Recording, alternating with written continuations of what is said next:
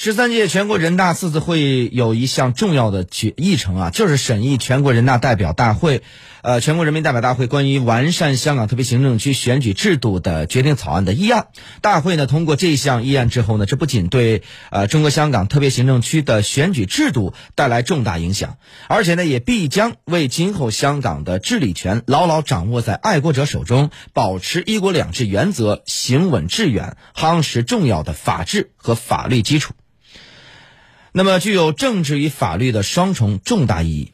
走进今天的非常评论。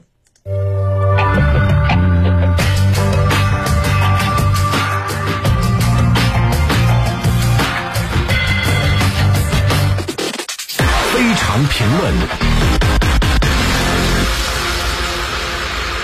前段时间呢，国务院港澳办主任夏宝龙呢一个关于呃落实爱国者治港的专门研讨会上指出啊，爱国者治港呢是全面贯彻落实呃准确贯彻一国两制方针必须要遵循的根本原则和核心要义。香港的管制权必须掌握在爱国者的手中，任何情况下都不能让反中乱港的分子呢占据重要的岗位。呃，他在讲话当中强调，要抓紧完善有关的选举制度。拿出管用的方法，这个办法，确保特别行政区行政、立法、司法机构的组成人员以及重要的法定的机构的负责人等，都由真正的爱国者来担当。那么近一个时期以来呢，围绕着爱国者呃治港和完善选举制度的话题，香港各界呢展开热议，也高度期待着本届人大会议通过相关的决定，为香港尽快的选出真正的。爱国爱港人士担任议员和这个管制团队要职，提供法律依据。那么，爱国者治港的原则定义和基本内容已经非常的清楚和详尽。下一步如何具体的推进落实呢？就需要全国人大会议呢依据《中华人民共和国宪法》等法律，制定出啊针对香港选举的制度与办法。那么，以此呢作为包括今后香港特区区议会议员的选举。立法会议员选举以及香港特区行政长官选举等重要选举的法律基础。那么，这是对香港现行的选举制度的重大完善，是对严防反中乱港分子进入到香港治理队伍的重要举措，也是让香港特区的全面管制权和关键的治理权始终把握在中央政府以及爱国人士手中的制度保障。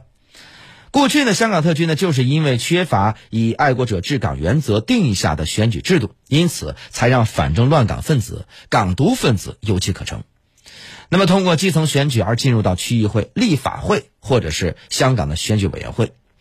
他们就利用这些平台啊，大肆破坏议事规则，挑拨并分裂中央与特区政府的关系，蓄意歪曲基本法。那么，极力的宣扬港独的言论，并且呢是通过呃拉布、轰闹，包括离场、阻碍他人发言，故意对有关立法提案提出大量的所谓的修订，对特首、立法会主席或者是其他政府部门的主要负责人进行辱骂、嘲讽，甚至是人身攻击等恶劣的手段，干扰、破坏。破坏这个正常的会议进程，拖慢这个事关香港经济民生的重要立法，导致香港政府施政困难重重。有时呢，不得不被迫屈就这些人的这个淫威，而放弃有关立法的提案。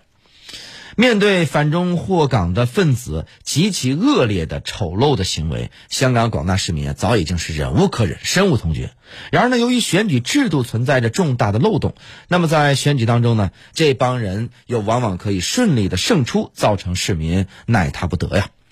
例如。在一九年选这个举行的香港区议会的选举当中，十八个区的区议会共四百七十八名的议员当中，所谓的泛民主派参选人竟然有三百八十八人当选，甚至有些区议会的议席全部沦陷，完全由他们把控。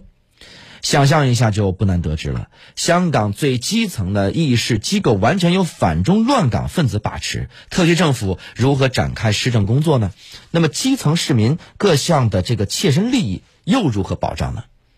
以香港的区议会到立法会，从立法机关到行政部门，各级各部门都有蓄意破坏捣乱的人渗透其中，他们早已经成为香港特区啊贯彻一国两制的最大障碍。成为了香港动荡不安的最大乱源，成为了危害祖国主权安全的一个最大隐患。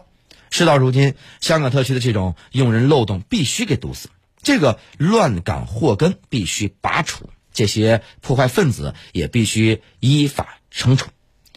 人不治人，则事无人治啊！香港特区政府只有依法用好人，才能好用人呐。为此，我们期待有关香港特区选举制度的决定草案顺利通过，并尽快的在港落实。